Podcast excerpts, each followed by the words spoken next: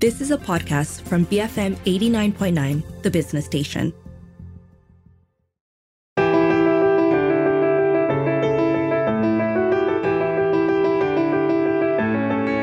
Hello, this is Beyond the Ballot Box with me, Darshan Johan.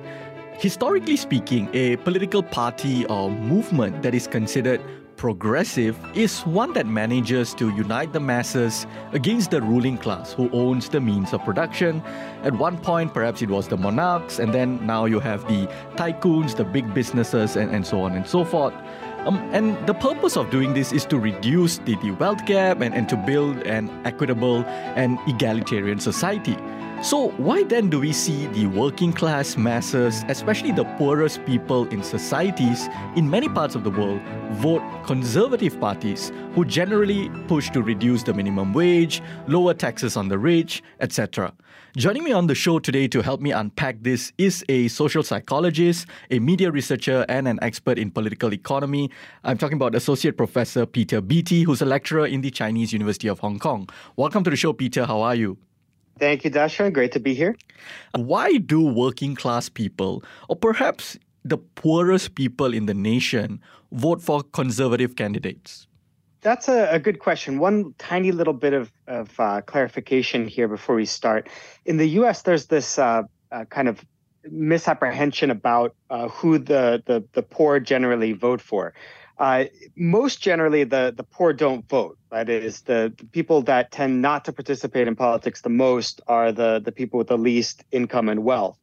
Uh, but still today, and, and it, the lead has been cut into a little bit, but still today, uh, the poorest voters tend to vote Democrat. It's not as much of a gap as it used to be in the past, which is why we hear so much about, you know, why are our uh, working class people voting Republican or voting for the right. But it's been more of a of a slow kind of uh, bleed away from the the Democrats in terms of the votes of of working class people. But much more importantly, I think for your broader question is uh, this this notion of interest, like what is in somebody's interest. And I think the key thing to understand is that interest is always mediated by ideas. That is to say, like our interests are not just given to us from on high. You know, like an angel doesn't come down and tell us, you know, hey, Peter, because you make X amount of income, your interest is in voting for, you know, party Y, right? Like every every voting decision, even when we are thinking that we're voting in our interests, our interest is something that is in the realm of ideas and we get informed about what it is but it's entirely possible for us to have an incorrect idea about what our interests are. And you know as soon as you hear that you probably think oh boy here comes the the whole marxist thing about uh, uh, false consciousness. Right. And the the funniest thing i don't know if i've mentioned this to you already but the funniest thing about the idea of false consciousness is that everybody believes in it. It's not just marxists. Everyone believes in false consciousness of some sort. That is, they believe that there are people who have a misinformed or, or incorrect idea about their own interests. And that, of course, brings us right back to the realm of ideas. Where do people get these ideas about what is in their interest and what goes against their interest? Right. So I don't know if I've just uh, uh, clarified anything or just made the waters muddier, but uh, I'll leave that to you to decide. No, but but it's exactly these muddy waters that, that we want to navigate, right, Peter? Because it is a very complex issue. Um, it involves a lot of different aspects, um, psychology, the economy, and, and so many different things. So let's try to to to peel back the layers a little bit, right? So one of the the, the hypotheses that I've come across is the duping hypothesis, right? basically the idea that poor people are being duped to vote for conservatives via uh, you know populist rhetoric or culture wars. Um, you know, it can be about um, you know banning alcohol if you if you're talking about let's say within a Malaysian context. Um, you know, it can it can be about abortion laws and, and so on and so forth. Um, LGBT laws, for example. Now, can you explain the, the duping hypothesis? And how much weight does this theory hold? Do you buy into this theory? Sure. I mean, the, the theory, I think you already pretty well described it. It's just the idea that the, the true interest of the poor and working class is to vote for the left, for redistributive policies, for better social services, et cetera. But uh, these people are duped by appeals to religion or, or you know, everything you would put in the category of culture war and then people get distracted by these these cultural issues and then they lose sight of economic issues and that's how they lose sight of what their true economic interest is. And they vote for parties that screw them economically but promise to you know do what they want to see done in the in the culture war. Um, i think that there's a lot going for that that hypothesis. I mean certainly that is you know very much at the essence of politics is is trying to get more people to to vote for your side or to support your side and that can be done in in very many ways but I think it also kind of gets back to this this troublesome idea of of interest because you know if you ask somebody uh, certainly in the U.S. where I'm most familiar who votes for Republicans who's poor working class but votes for Republicans because they're uh, very incensed about the culture war issue of the day. A few years ago it was uh, trans bathrooms. Uh, now I don't know what it is, but probably something to do with trans something or other. Um, in their mind, they're interest, their their understanding of what's in their interest might be to see uh, the kind of, of cultural change that that they want to see. Uh, they might think that it's in their interest to make sure that their kids don't have, uh, you know, trans people in the the same bathroom. Uh, so if you get into their mind, they have a, a, clear idea of their interests and they're voting accordingly. So how do those uh, interests form? Or more importantly, how do our conceptions of what's in our interest form? And for some things, you know, you can you can kind of gain information and form a conception of your interest just through daily experience, right? Like if you're uh, working class, poor, uh, you you see a bunch of other people like you, you're all going to work in the same place. The person who owns the place has a very comfortable life and is able to control the streams of income and wealth that are produced by that enterprise. So perhaps just from this experience, you form a conception of your interest as uh, a worker and you form an, uh, a desire for policies that would directly benefit workers by, say, you know, redistributing uh, wealth from the business owner to the, the, the workers or, or gaining more control of the over the enterprise. So there's some things that you can you can form a conception of your own interest just through personal experience and then kind of thinking about it on your own.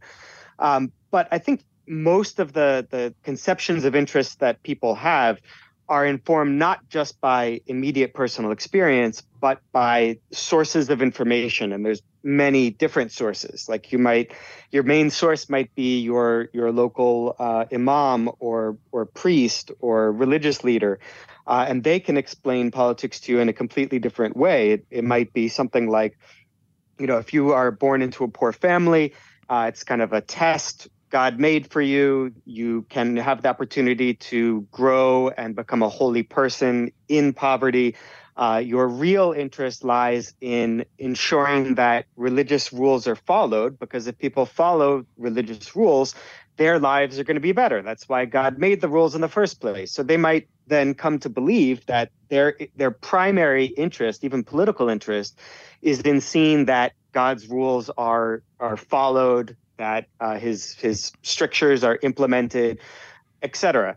So there, all of these these conceptions of interest are are formed by sources of information, whether they are direct personal experience, whether they are trusted people in your life that teach you things, whether it's the media. You do have a lot of, of working class people who learn a little bit about theories of economics from school, friends, peers, media, etc.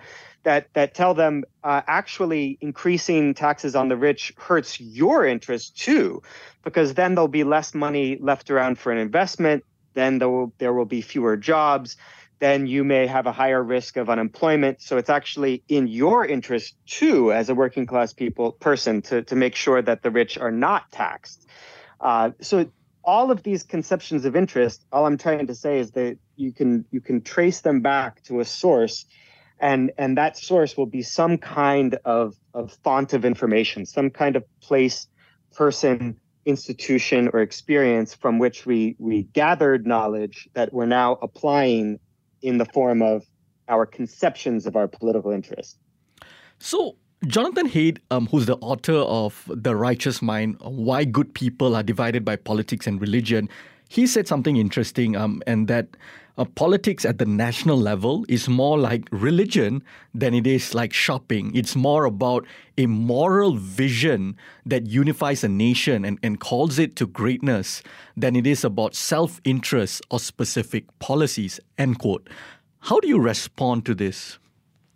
I think that's largely accurate. That uh, the way that, that politics is now, it's not typically thought of as a, a, simple bean counting exercise where it's like, you know, you vote for this person, you're going to have X amount of money at the end of four years. You vote for the other person, you'll have Y amount of money at the end of four years. It's it's usually thought in terms of, of benefit for the, the country overall. Uh, perhaps it's a thought of a benefit for your particular group or, or group that you favor. But yeah, certainly, like the the the way that uh, political appeals are made and political debates occur, they're often in the form of, of kind of us versus them group uh, uh, conflict. And then that, that taps into the, the intergroup bias side of our, our brains, which is similar to that of uh, religion when we think of, of people in our religion versus people in another religion when we talk about you know the, the, the national politics being about like this this larger vision rather than about you know personal interests on a very micro level. I need money for healthcare. I need money for this. I need food on the table. Rather it's about what is the overall vision? What is this long term um, country that we are trying to build? Um, is that why right wing forces today are, are more powerful um, because there is this this broader sort of moral like you know issues that you can touch on to try and say you know i'm trying to reconstruct i'm trying to construct a world that cares about family values that that puts religion above all. These are all big you know moral emotional you know uh, uh, you know sort of elements that can really rile up one's emotion. I'm wondering if that is the benefit or the advantage that the right wing have it's funny you say that because you just you reminded me of this uh, exhibit at there's a propaganda exhibit at the Holocaust Museum in Washington D.C. and they had a, a I think it was an op-ed or a letter to the editor from some left-wing workers' paper in Germany in the 1930s, and it was basically just an admission of of kind of defeat in a sense, and and they were saying, you know, we thought that our message about self-interest would would be effective. We thought that by telling workers, "Hey, you know, you've got nothing to lose but your chains. If you unite, uh, we can win you a, a, better life, better working conditions, more pay, better uh, health care, et cetera, et cetera." Um, but it turns out that, and this is the the, the uh, left-wing I don't know, activist and newspaper writer in the 1930s in Germany saying this. He said, It turns out self interest is not the most effective uh, message. The the rights message is one of sacrifice. They're saying uh, sacrifice for the good of the country, uh, work harder, uh, um, you know, come together and give up something, you know, some bit of your freedom, some bit of your individuality, sacrifice for the greater good. And this this newspaper uh, uh, writer was saying, "Wow, this is actually much more effective. People respond to a call for sacrificing for the greater good of the community that's a much more effective uh, message. And you might be, you know, touching on on something uh, similar today. Perhaps there's something about that kind of a message that works also today. On the show with me today is Associate Professor Peter Beattie, lecturer at the Chinese University of Hong Kong. After the break, we continue our discussion on why working class people vote against their own interests. Keep it here on Beyond the Ballot Box, BFM 89.9.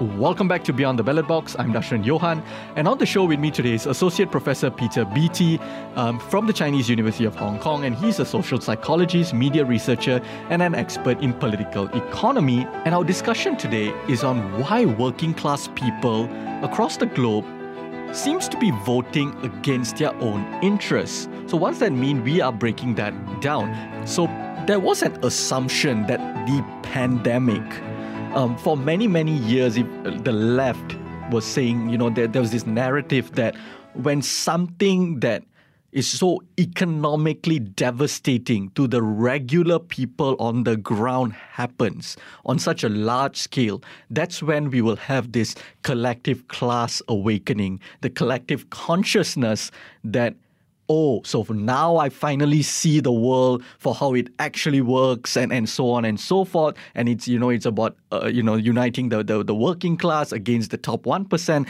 and, and all of these things. But then something that devastating actually did happen, and that's the COVID 19 pandemic. Um, you know, millions of millions of people died over, uh, you know, over the past couple of years, um, uh, past three years. Um, billionaires and trillionaires became, became richer, the working class masses became poorer, but yet maybe it did improve class consciousness a little bit, but for the most part, it seems that it has, it has only emboldened the right wing conservative movements. Why do you think this is? Oh, that's a that's a good question. I mean, that reminds me of somebody pointing out at the beginning that the COVID uh, experience was going to be a a, um, a dress rehearsal for the climate crisis, and uh, we didn't do too well there. You know, the the question of of did it seem like the right was better able to use the the pandemic than the left? And certainly, you know, the, the pandemic didn't result in some sort of, you know, mass uh, awakening and and movement of organizing the the working class. Um, but you know, from from my perspective, from Hong Kong, looking at uh, the U.S. primarily, you know, following what friends and family were were saying there, it just seemed uh, quite crazy to me, like perfectly crazy, just unhinged. Um, the the liberal side, from what I heard, was was very much pushing this idea of personal responsibility. You as an individual should make choices that uh, uh, result in the virus spreading less, which seems kind of nuts to me because individual effort is meaningless when you're dealing with a pandemic. It's it's a collective response or nothing. Little individual virtue isn't going to do anything.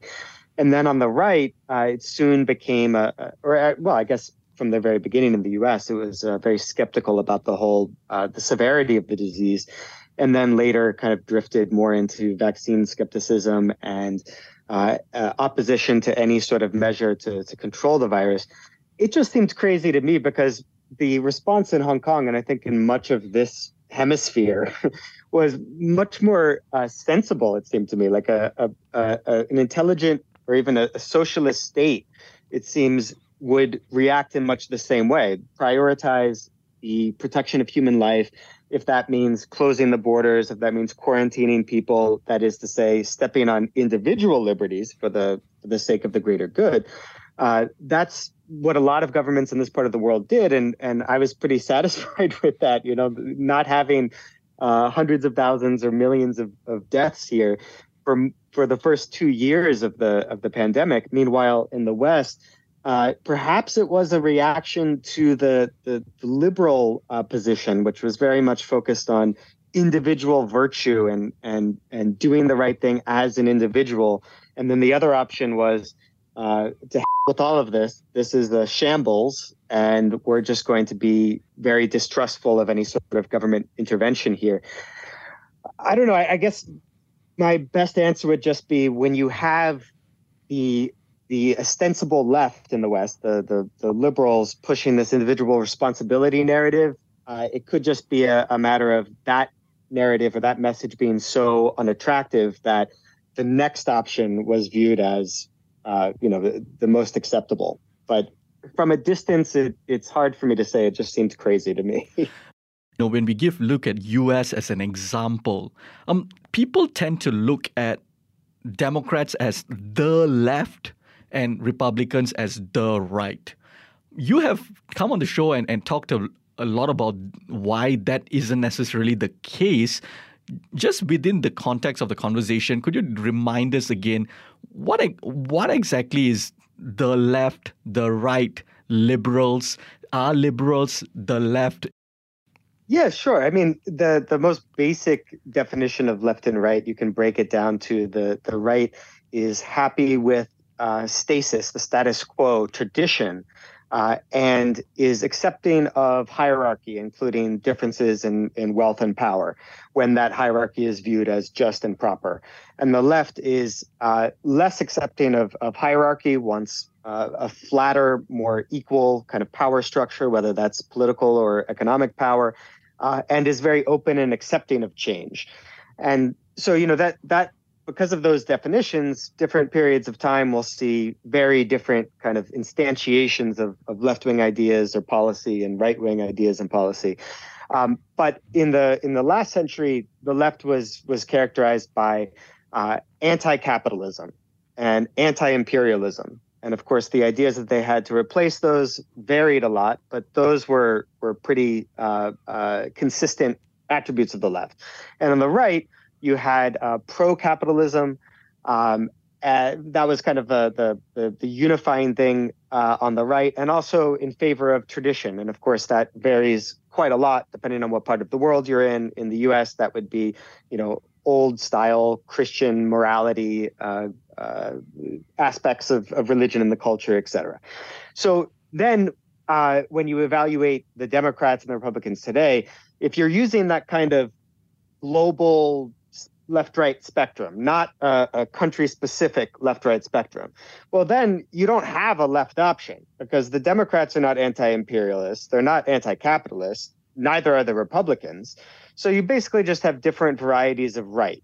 And the Republicans are right wing on, uh, you know, pro empire, pro capitalism. Democrats are right on pro empire, pro capitalism. But where they differ is the Republicans are further right on cultural issues, social issues, uh, anti-abortion, etc., and the Democrats are more left, but just on social cultural issues. So they can be, at, at times, some of the most left uh, of major parties in the world when it comes to issues like uh, uh, sexual minority rights or anti-racism.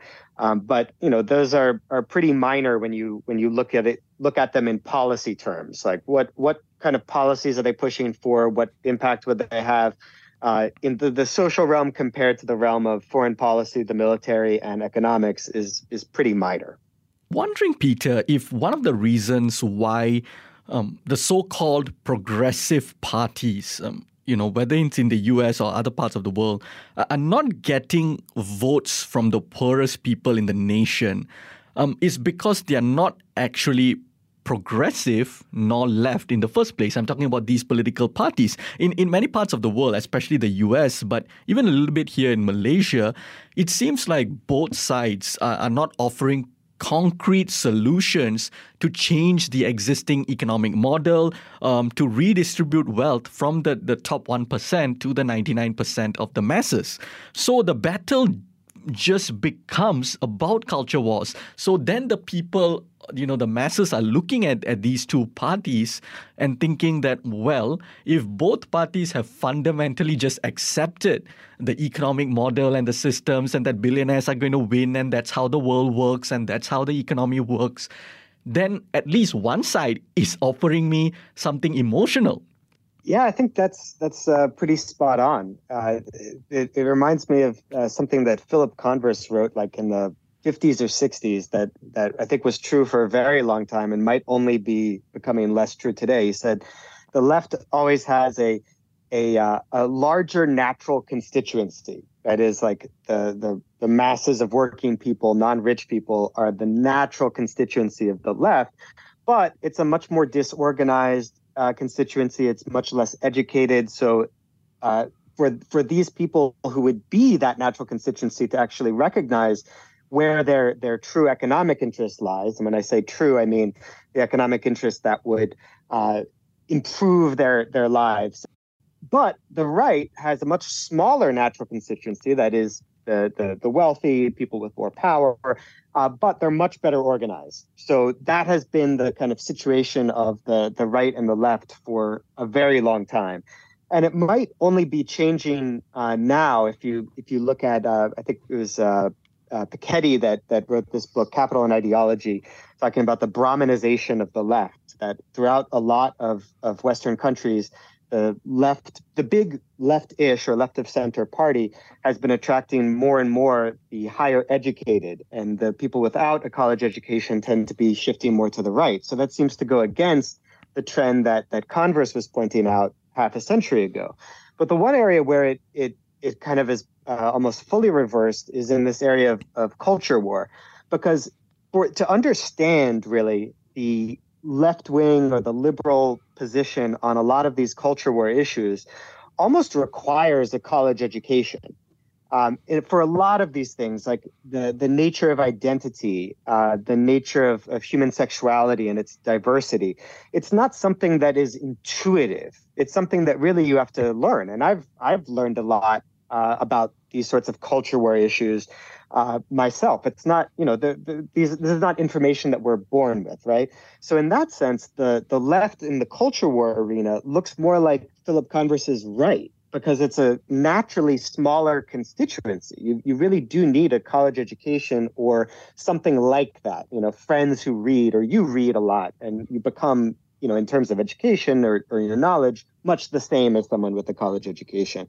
Whereas the right in the culture war area has a kind of larger natural constituency. That is, people who haven't learned uh, about you know th- these these issues in depth and are just simply go with their intuitive reaction, which is you know let's stay with the status quo. This seems new and different and weird. Let's just go with uh, w- what makes us comfortable. So in that way, a, a strange way, uh, a focus on culture war kind of flips the tables and gives the right a kind of natural advantage and the left a disadvantage because to understand these culture war issues, you do need to to to spend some time learning about them.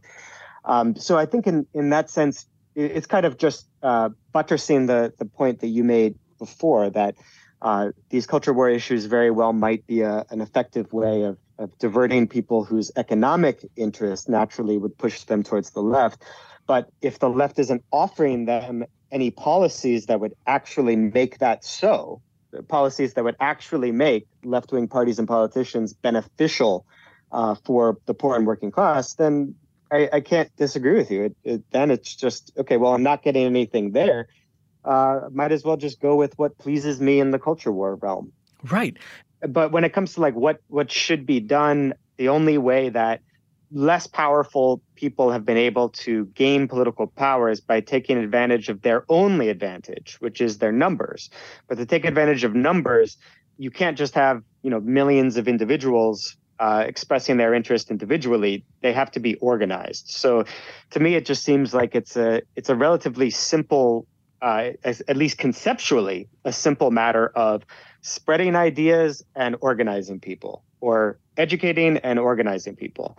And if if we could get to the the uh, point where we have uh, people committed in an organized fashion to educate more people, spread ideas, and get them into the same organization to act as one politically, I think that's really the only uh, uh, way forward I can I can imagine. But it, it certainly has worked in the in the past. It's just you know we're up against uh, ideas that can be you know very superficially appealing and really their only advantage is they they get spread much more by the most powerful uh, media that we have, uh, and we we lack that that that same uh, kind of weapon or or, or technique.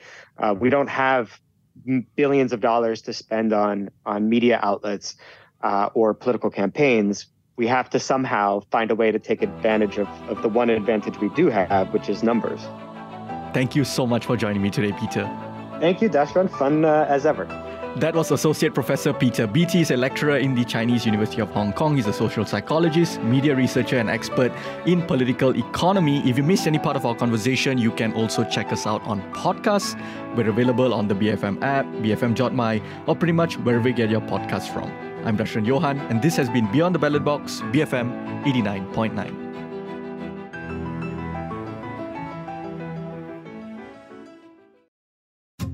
You have been listening to a podcast from BFM 89.9, the business station.